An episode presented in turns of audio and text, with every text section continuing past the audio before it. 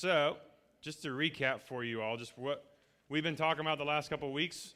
Uh, we, we started a series rightfully called The Summit, just to kind of give you an idea of where we were going as a youth ministry and also just talk about just what we see in Philippians chapter 3. And so to recap, we said that two weeks ago that our eyes should always be set on who? Anybody remember? Set our eyes on who? See, if you give me the church answer, like 50% of the time it's either going to be God, 50% of the time it's going to be Jesus. I mean, like, that's just pretty, like, you have a 100% chance of getting, getting it right because they're the same person. Even though it's 50, you, know, you get it. Some of you look really confused. Yeah, so two weeks ago, we said that our eyes should be fixed on Jesus, that in the grand scheme of things, that the ultimate goal in life, the ultimate goal that we should be striving for was to know Christ, to not just know who he is, but to know a lot about him. It's like, I know some of you guys, uh, when you go walk around school, you see a pretty young lady, you're like, I want to know her, and you're like, uh, you know, you want to know a lot of things about her, but you also just want to like know her and date her, and you, you start thinking, I want to marry this girl. Like, yeah, slow down, just slow down, right? You're only 16, 15, 13, 12, right? But she said, you, I want to know Christ. Paul wants to know who Christ is. He wants to know what it's like to suffer with him. He wants to know what it's like to be united with him. So he says he wants to know Christ, be found in Christ, and the last thing they said was he wanted to be made like Christ, that the ultimate goal in life was to see Christ face to face, and then all of us would be restored to be made just like him. That's an awesome transition there. ADD, sorry. that was cool. I wondered how it did that. And then we said last week, we started off with, I'm not there yet. Sorry. Back up a little bit. There we go. So we said that the ultimate goal was to know Christ, be found in Christ, and be made like Christ. And then last week we said in Philippians chapter 3, verse 13, Paul starts off this sentence and he says, But one thing I do, forgetting what lies behind, straining forward to what lies ahead, I press on toward the goal that lies ahead. And we said that Paul in that statement addressed three different things. He said he addressed the past. That Paul says, In my past, there's a lot of things I want to forget. And then he says, My future, I want to strain forward to what lies ahead. Obviously, if you want to go somewhere, you should probably be looking to where you're going. Paul had his idea where he wanted to go, and that was his future with Christ. And then he said the third thing was his present. Not only did he want to forget what lied behind, he wanted to strain to what lies ahead. Currently, he was pressing on. Remember last week we talked about that runner who was given every single ounce of energy that he had to go forward, to move forward towards the goal ahead of us. So, with that being said, short story. I love stories. And I like telling stories of my stupidity. It's usually sometimes the best example that I can give you. Zach's nodding his head either because he has short stories of that same stupidity or he says, I have a lot of stories I'm stupid. I don't know which one he's agreeing to. Both. All right. So in 2012, I was a student at Marshall University, and every single weekend, I spent my weekend hiking somewhere. Uh, multiple different places, either at Beech Fork State Park, which I don't recommend because it's called the Lost Trail. And one time I got lost on it, and a week later it was closed because another family got lost, hence the name Lost Trail. But uh, also go to this place called Lake Vesuvius. If you know where Huntington is, it's in Ironton, Ohio, just across the river. And I took my, my, my cousin-in-law. I know it's not a real term. I don't know if that is. But he's my cousin-in-law named Matt. And so Matt and I go out hiking. We left around 8 o'clock in the morning, and we get out to Lake Vesuvius in Ohio. And it's just like a simple trail. Like anybody could hike it. I was going to say anybody. I don't mean by anybody, I mean like any stature, any age. It was so simple, we were really disappointed. You get out there in this beautiful lake, and this little tiny gravel trail is just flat, almost like walking around the city park, right? And then I see a sign that says backpacking trail to the right. I'm like, heck yeah, let's go. And we just take off running up this hill, up this backpacking trail, which the, the lakeshore trail was only five miles. What we didn't realize was the backpack trail was 16 miles. And what we also didn't realize was that just weeks prior, they had a giant ice storm that just destroyed all the trees. And what they had to do, they came through with chainsaws and all this kind of stuff, and there's just trees piled up everywhere. And we're walking along this trail and we're looking at different stuff. And we're the kind of people that when you're hiking, all of a sudden you see something interesting, you just take off running into the woods. Anybody like that? No? Thank you, one person. It's a really stupid idea because what do you, what do you end up losing? The trail. What'd you say?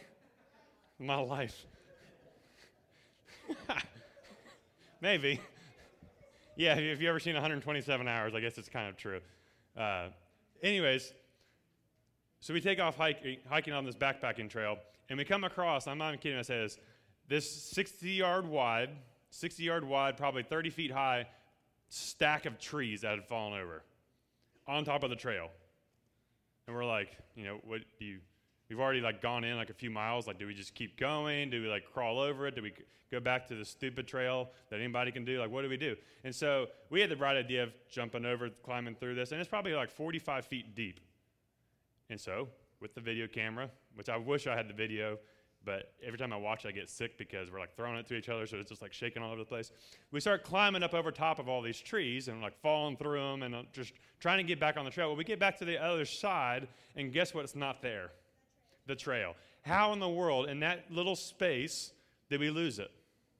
No idea. Then I look over my right and I see a trail, and I thought, there it is. What I didn't realize that there was a third trail. So we get on that one, and we take off hiking again. It's now been about five hours since we left. I was smart enough, because of the movie 127 Hours, I left a note on our windshield said, My name is Scott, this is Matt, we are hiking. If we're not back by our car by this point, call the cops. Like, we, I was smart enough to do that, and I also really should put, Don't rob my car. But, anyways, so I take off hiking on this third trail, and we just keep going, keep going, keep going. And now, if you're walking around a trail and you start and the lake's on your left, and you know it's a circular lake, where should the lake always be?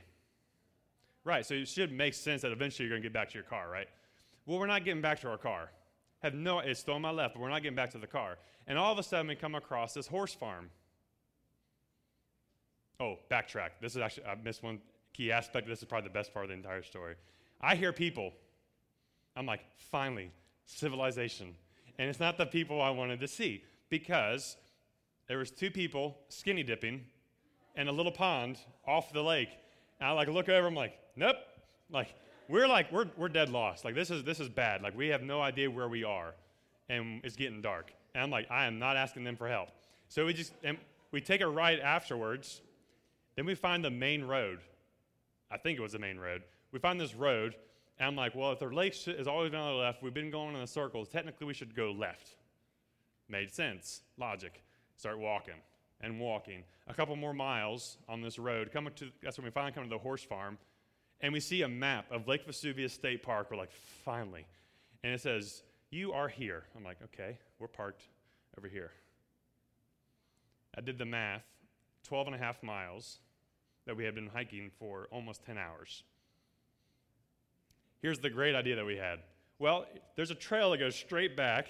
There's a horse trail. Like, well, let's go back to horse trail. Just watch out for manure, right? Okay, I give horses a lot of credit because that hill was like this. We got a quarter of a mile and our legs were burning. We turned around and walked back to the horse farm because we saw a bunch of guys with horses. And we're like, we'll ask for a ride. And we're walking back down the hill, and all of a sudden you, you hear four or five cars start up. And again, it felt like we just did a half marathon. Our legs are dead. We sprint as much as we can. Look more like most of you all speed walking, but we were sprinting. And all these trucks are pulling out. And I'm like, I have no idea where we are. And all of a sudden, I look back, and there's one truck remaining. And and when I say redneck Santa Claus, that's what this guy is. And I walk up, he's got two little girls. I said, Hey, this is where we're parked. He goes, Oh, yeah, that's like 10 miles down the road. I'm like, Yeah, I know. He goes, Can you give us a ride? He goes, You can hop back in the back of the truck with dog. I was like, With dog? He goes, Yeah, my dog. I was like, What's his name? Dog. All right. I look back and I'm not even kidding. There is literally 500 beer cans in the back of this truck. We're like, I don't care at this point. I hope you're sober, but this road's not that you know, populated, so hopefully just get us back alive. We hop back in the truck, get back. It was the worst day of my life of hiking. It was awful. But all it started was when I finally took my eyes off of what? The trail. When I look, took my eyes off of where I wanted to go, I started wandering around and I started getting lost, right? And all these things, the trees, the nudist, all, all these different things were like keeping me from where I was wanting to go, but also came back to taking my eyes off the where I was wanting to go, off the goal. And the, what we're talking about in this series is that there is this goal that we are trying to get to, but we spend most of our lives just wandering around in circles, trying to find aimlessly where we're where we're trying to get to. And sometimes even when we get our eyes set on that goal, what happens? We get distracted, right? We see another trail, we go off of that one. We get we have suffering in our life. We lose a loved one. Families fall apart. Something happens to you physically all these distractions, all these different things, all these trials and suffering in your life takes your eyes off of that goal and you start wandering around aimlessly just trying to figure out how to even just get back on the right path, right? And what I want to tell you all tonight this is a quote from a man named Levi Lusko. If you listen to Caleb, they quote him all the time. He's like the key, he's like the cool pastor right now. It says, The more you look forward to the next world, the less you will need from this world. That's what I want you guys to take away from everything I say tonight. The more you look forward to the next world, meaning when you look into eternity, when you look towards Jesus, the more you look forward to Him, the less you guys will ever need from this world.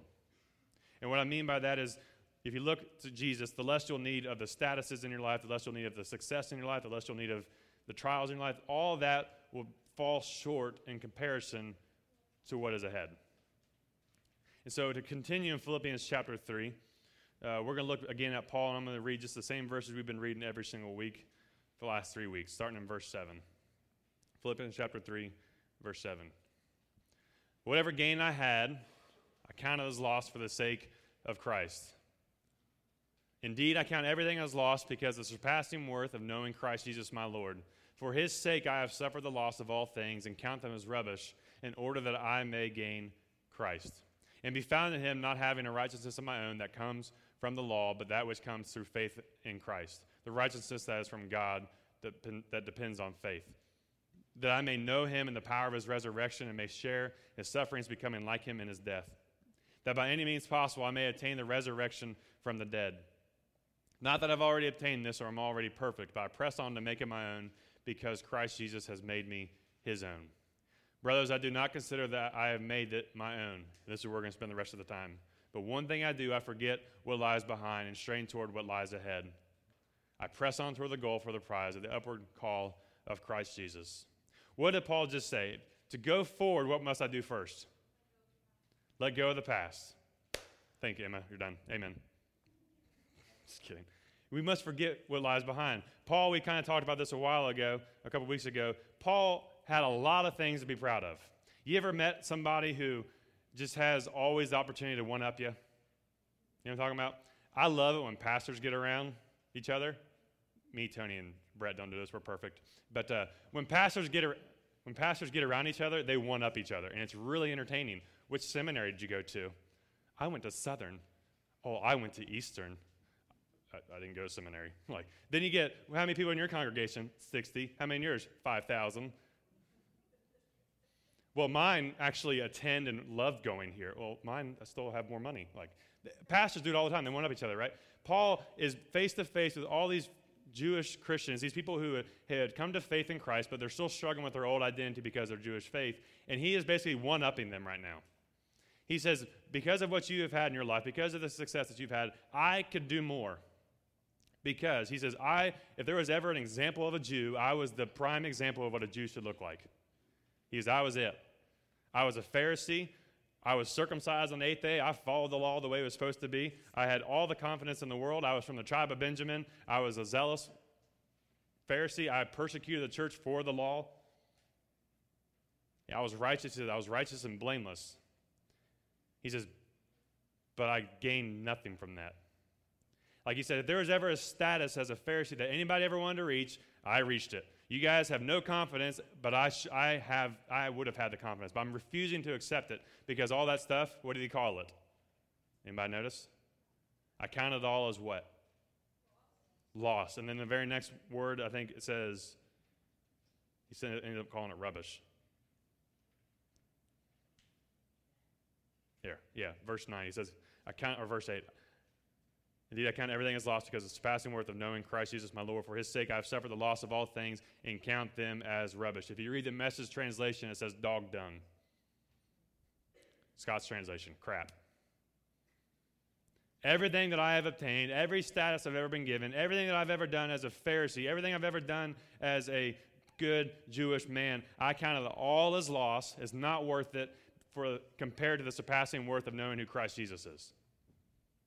And then yet, he's looking not only for the success in his life. If you think about this, he's only talking about success. But if you know the story of Paul, he had every single reason to forget about the negatives in his life, right?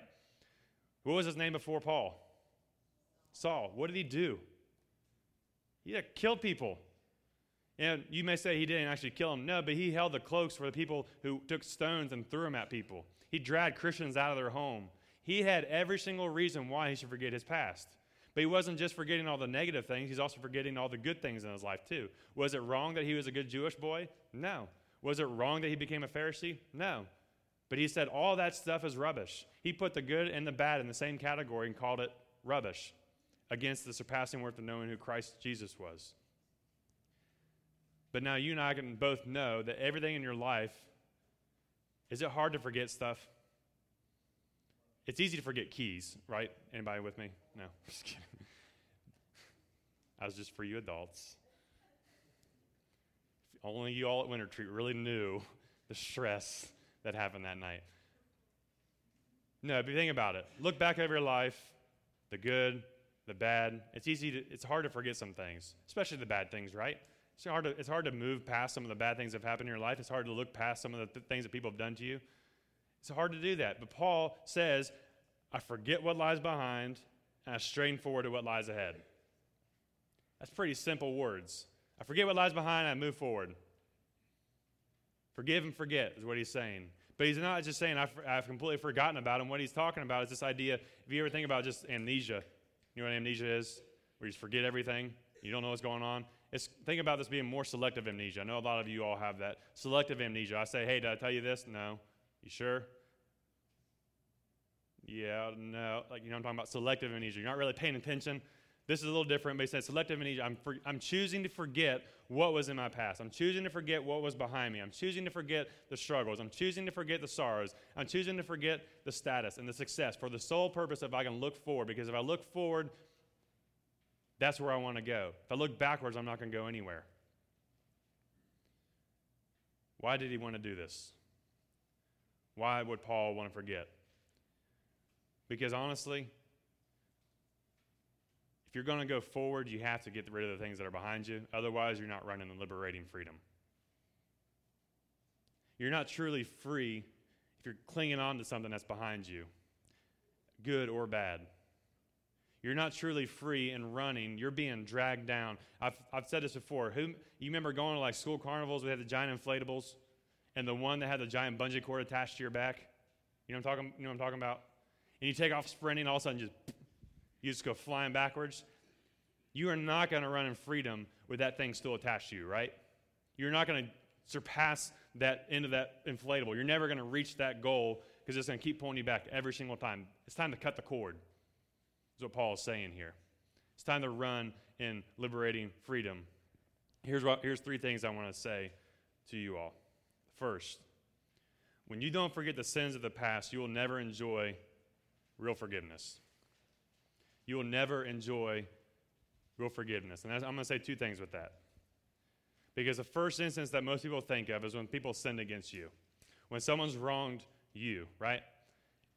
And it's hard to forgive people. Would you all agree? Depending on sometimes it depends on what they do, but a lot of times it's hard to forgive people. I've had a lot of people do things to me, and I'm still having trouble forgiving some of those things. But Paul is not just talking about stuff being done to you. He's also talking about the very stuff that he did that he needs to forgive himself. Because in my, in my honest opinion, it is a lot harder to forgive myself than it is to forgive other people. I have done a lot of stupid stuff in my life. I'm only 26. Hopefully, I'm a fourth of the way there. Hopefully, I don't know, 100, what, that'd be really old. I don't know if I want to go that far. But hopefully, I can you know, move past some of the things I've done in 26 years. But if you think about in 100 and some years, think about how much stupid stuff I'm going to do. If, I, if, if Katie and I both lived to be 100, that would be like 75 years of marriage. That's going to be a lot of stupid stuff I've done. A lot of times put my foot in my mouth. A lot of times messing up, right? It's so hard to forgive myself it's so hard to forgive other people. What Paul's saying here is that if you can't forget the sins in the past, if you can't forgive yourself, you can't forgive one another, you are not really going to experience what forgiveness really means. Because when you start interacting with those people later on in life, you ever had those awkward moments like Kroger when you walk in? It's Kroger, by the way, not Kroger's. Get that right. It's Kroger. When you walk into Kroger and you're like, oh, that guy's here, and you're like, you see someone from your past who's, some, who's done something wrong to you, and you quickly like beeline it the other different direction so you don't have to make a conversation with them. You know what I'm talking about? Yeah, if that's like me, which just happened a couple years ago, I hadn't seen the person in over a year. That person was still controlling my life. Even though what they did to me in my life happened a couple years prior. I was not really living in forgiveness. I was not really living in freedom. The second thing I want to tell you all is this when you don't forget your shortcomings of your past, you will never overcome your weakness. Never going to do it. If you always spend all your time worrying about what you've done, where's, where's Kendrick? Kendrick's coaching PHS soccer this year. He's assistant. He's a JV coach. Go Big Reds. I know you went to Warren, but it's okay. You come to the bright side. Uh, he's working with a guy named Coach Fossman. Coach Fossman started the program in 1988. He was national coach of the year just a, year or two ago. He's an amazing coach, and he did a lot of things to me that I used to have to plug my ears when he yelled at me. But like he would say a lot of things. I mean, the biggest thing I ever took away from Coach Fossman was this: if you worry, if you spend your entire time worrying about making mistakes, you're going to make mistakes every single time. That's true. If, you, if your entire goal, I'm not going to sin, guess what you're going to do in probably like five minutes? Sin. It's the honest truth. And he says, if you don't forget your shortcomings of your past, if you don't forget those, you're never going to overcome them. You're never going to overcome your weakness. You're never going to be able to move on from them because you're always going to be worrying about those weaknesses in your life. You're always going to worry about what you've done, and then you're all of a sudden you're worrying about what you've done, and you're probably going to repeat it over and over and over again. I have had the conversation with God many times. This is the last time I'm going to do this. 26 later, 26 years later, this is the last time I'm going to do this. Because if I cannot forget what I've used to do, I'm just going to keep doing them over and over again. I'll never be able to overcome them. The third thing, final thing I want you to know those two are both negatives. This one's a positive.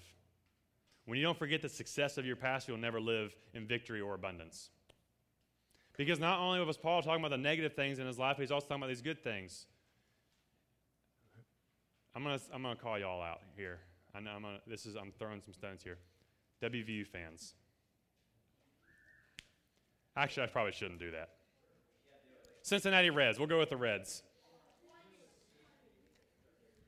I love Cincinnati Reds fans. They're probably my favorite opposing fans at all of sports. I'm a Cardinals fan. They think that we're rivals. We're actually not. Uh, we've been we've been fans. We've been rivals with the Cubs for 95 years. You know. They won a championship. What year? Anybody know? 1990. They still live and act like they did it last year. I don't get it. Oh, yes, it is. It is true. They're like, I, you're not that good. We won in 1990. I'm like, I was born in 91. That means they haven't, like, I have never experienced them winning the title. Right? I was going to say, see, I would say that about WV fans, but you haven't won anything yet. But just throwing it out there. Stir that pot. You did win a rifle championship. That's pretty cool. And their mascot shot a bear with a musket. That's also pretty awesome. Listen, but uh, listen. If you're always, this is something I heard recently. Think about this. If you're celebrating what you accomplished five years ago still, you're not growing. If you're celebrating what happened 10 years ago, in this case, 27 years ago, you're not really moving forward. If you're celebrating something that you used to do, that's really no part of your life, you're not actually growing because all, all you're doing is constantly looking backwards, wishing that you could go backwards. And when you do that, what you're saying is that my life right now is not good enough. Or what I'm experiencing in my life now, now is not worth it because this back here was better. This back here was the best. Uh, I've quoted this a lot recently, and I love this. I shared this with Dylan the other day. The greatest theologian in modern day sports.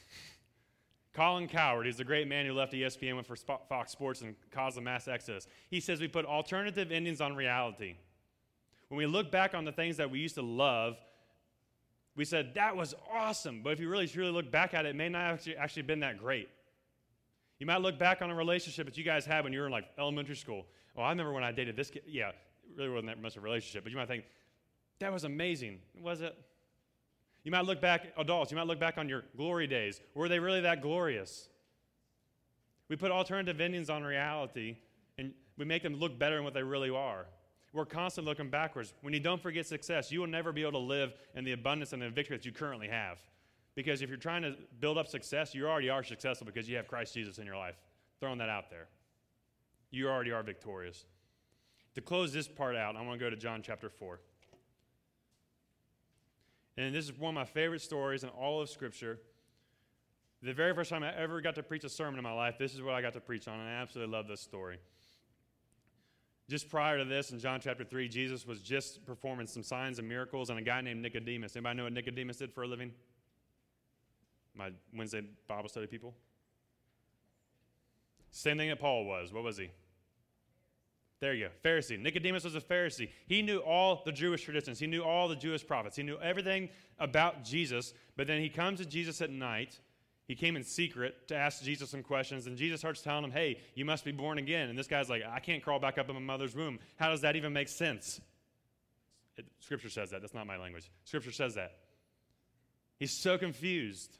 And in the next chapter, the person who should never understand this story, the person who should never get this, he meets this woman in Samaria. If you know anything about Samaritans, Jews consider them half breeds. They were mixed with Jews and other, relig- other religions around the world. They were no longer pure. They were considered unclean. If they were going to Judea, which was the northern kingdom, is Judea, Jerusalem, Samaria, right in the middle, they would go out of their way just to not go through Samaria. They hated them. It says, very verse 1 Now, when Jesus learned the Pharisees had heard that Jesus was making, baptizing more disciples, going to actually skip to verse 4. He had to pass through Samaria. It says he had to pass through it. Jesus went out of his way to make a statement I'm going to go through Samaria. He goes through Samaria and he goes right to this place that was known as Jacob's Well, which was given to him back in Genesis chapter 22, I believe. He, Jacob's Well, he goes there around noon. Now, you guys who have ever actually done manual labor in your life, when is the time that you should do it? Morning or evening. Why? It's cooler. When is the last time you want to go? When's the hottest point of the day? Noon. Right around noon, 1 o'clock. He goes to the well right around noon, and while he's sitting there, this woman comes to him. Now, in that time, in that time period, what did a man not do in public? Talk to who? Women. This woman comes up. She's carrying this giant pot to collect water. I'm not talking about a little water bottle. She's probably carrying this giant pot to get, bring water back to her home for dishes, for all this stuff, for bathing. She's got this giant pot. She brings it to about noon. Why would this woman come at noon? No one's going to be there. If you're coming at noon, chapter 3, back up, back chapter 3. If you're coming at night, you don't want to be seen. If you're coming at noon, you don't want to be interacted with. It's like when I go to Walmart at 2 o'clock in the morning, right? Same thing. She comes to the well at noon. She lays down her well, and she lays down her jar, and he sees Jesus there, and they started having this dialogue. It said, A woman from Samaria came to draw water, in verse 7, sorry. She says, Give me a drink. For his disciples had gone away into the city to buy food. The Samaritan woman said to him, How is it that you, a Jew, ask for a drink from me, a woman of Samaria? For Jews have no dealings with Samaritans. Jesus answered her, If you knew the gift of God and who it is saying it to you, give me a drink, you would ask him for it, and he would have given you living water. Not just water, but living water. The woman said to him, Sir, you have nothing to draw water with, and the well is deep. Where do you get that living water?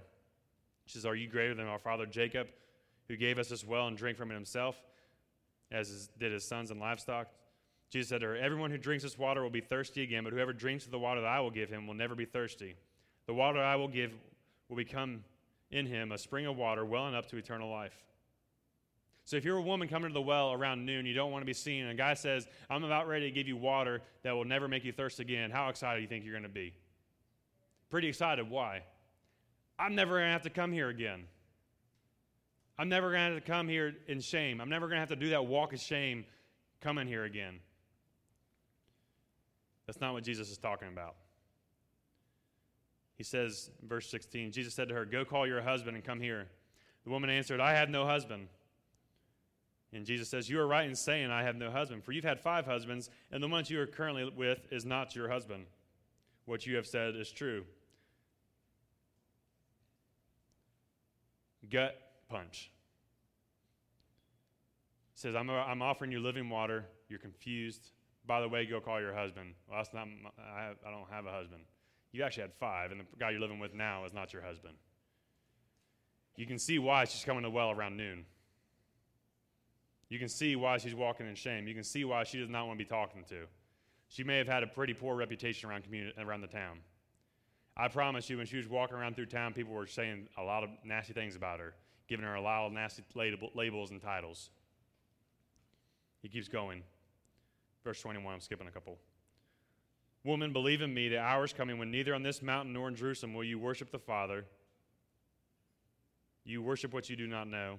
We worship what we know, for salvation is from the Jews. But the hour is coming and now has come when the true worshippers will worship the Father in spirit and truth. For the Father is seeking such people to worship him. God is the Spirit, and those who worship him must worship in spirit and truth. Watch this. The woman said to him, I know that the Messiah is coming. She had at least a knowledge from Jewish tradition who Jesus was. She says, I know that the Messiah is coming. He is called Christ. When he comes, he's going to tell us all things. This is the very first time Jesus does this. He says, Jesus said to her, I who speak to you am he. The very first person, all of Scripture, Jesus reveals himself, reveals his nature, reveals his character, reveals his personhood. He says it to a Samaritan woman. He says, I am he. Just then the disciples came back. They, excuse me, they marveled that he was talking with the woman. But no one said, What do you seek or why are you talking with her? So the woman left her water jar. What'd she leave? And he went away into town and said to people, Come see a man who told me that all I have ever done, ever did. Can this be the Christ? They went out of the town and were coming to him. Now skip down to verse 39. Many Samaritans from that town believed in him because of the woman's testimony. He told me all that I've ever done. So when the Samaritans came to him, they asked him to stay with them, and he stayed with them for two days. And many more believed because of his word. They said to him, It is no longer because of what you've said we believe, for what we have heard from ourselves, and we know that this is indeed the Savior of the world. The Samaritan woman, the, the person who should not have known who Jesus was, understands who Jesus is, and she comes to this well at noon. She leaves what? her water jar, the very item that could be translated to her shame. She leaves behind the thing that is identified with her shame, the thing that's identified with her life. And where did she go? To go tell people about Jesus. Did it ever say she went back and picked up that jar? No, it never did that. Because when you don't forget the sins of the past, you'll never enjoy true forgiveness. She experienced new life at this moment. And also, when you don't forget your shortcomings of your past, you'll never overcome your weakness. She just overcame her weakness. She's not looking backwards, she's looking forwards. And because of that, it says, many came to believe in Jesus. She ran so fast because of the experience that she had that she left her jar. And this is how I want to close with this. There's a quote from Louis Giglio. It's on your paper. It says, You can only put the past behind you as you gaze at the work of Christ. Here's what I mean. If you really want to forget what is behind you, if you truly have something in your life that you need to get rid of, the only way, the only way, a self help book's not going to do it. Nothing's going to help except for one thing to look at the finished work of Christ. And we're going to talk about this in a second when we go into communion. If we look backwards at what Jesus did, look back to what he did on the cross, that is the work of Christ. And guess what? What is the very, one of the very last things that Jesus ever screamed out from the cross? Anybody know? It is finished. Everything that you've ever had to do to try to earn salvation, everything that you've ever had to do to earn grace, everything that you've ever had to do to earn anything in this life, it is finished. Because Jesus says, I am going to give you salvation. I'm going to give you this. I'm going to offer this to you. You don't earn it. You don't deserve it. I'm giving it to you. I'm extending this offer to you. The work that you must do is finished. The sacrifices, they're done. The work that you must do in this world is done. It is finished. You can look upon the cross. You can look back at the night that he bowed down, washed his disciples' feet, broke bread together, drank of this cup together, and then he went to the cross the next day. You look back to that and you say, That is why I am free. That is why I'm redeemed. That is why I'm reconciled. That is why I'm restored. And that's why we celebrate communion.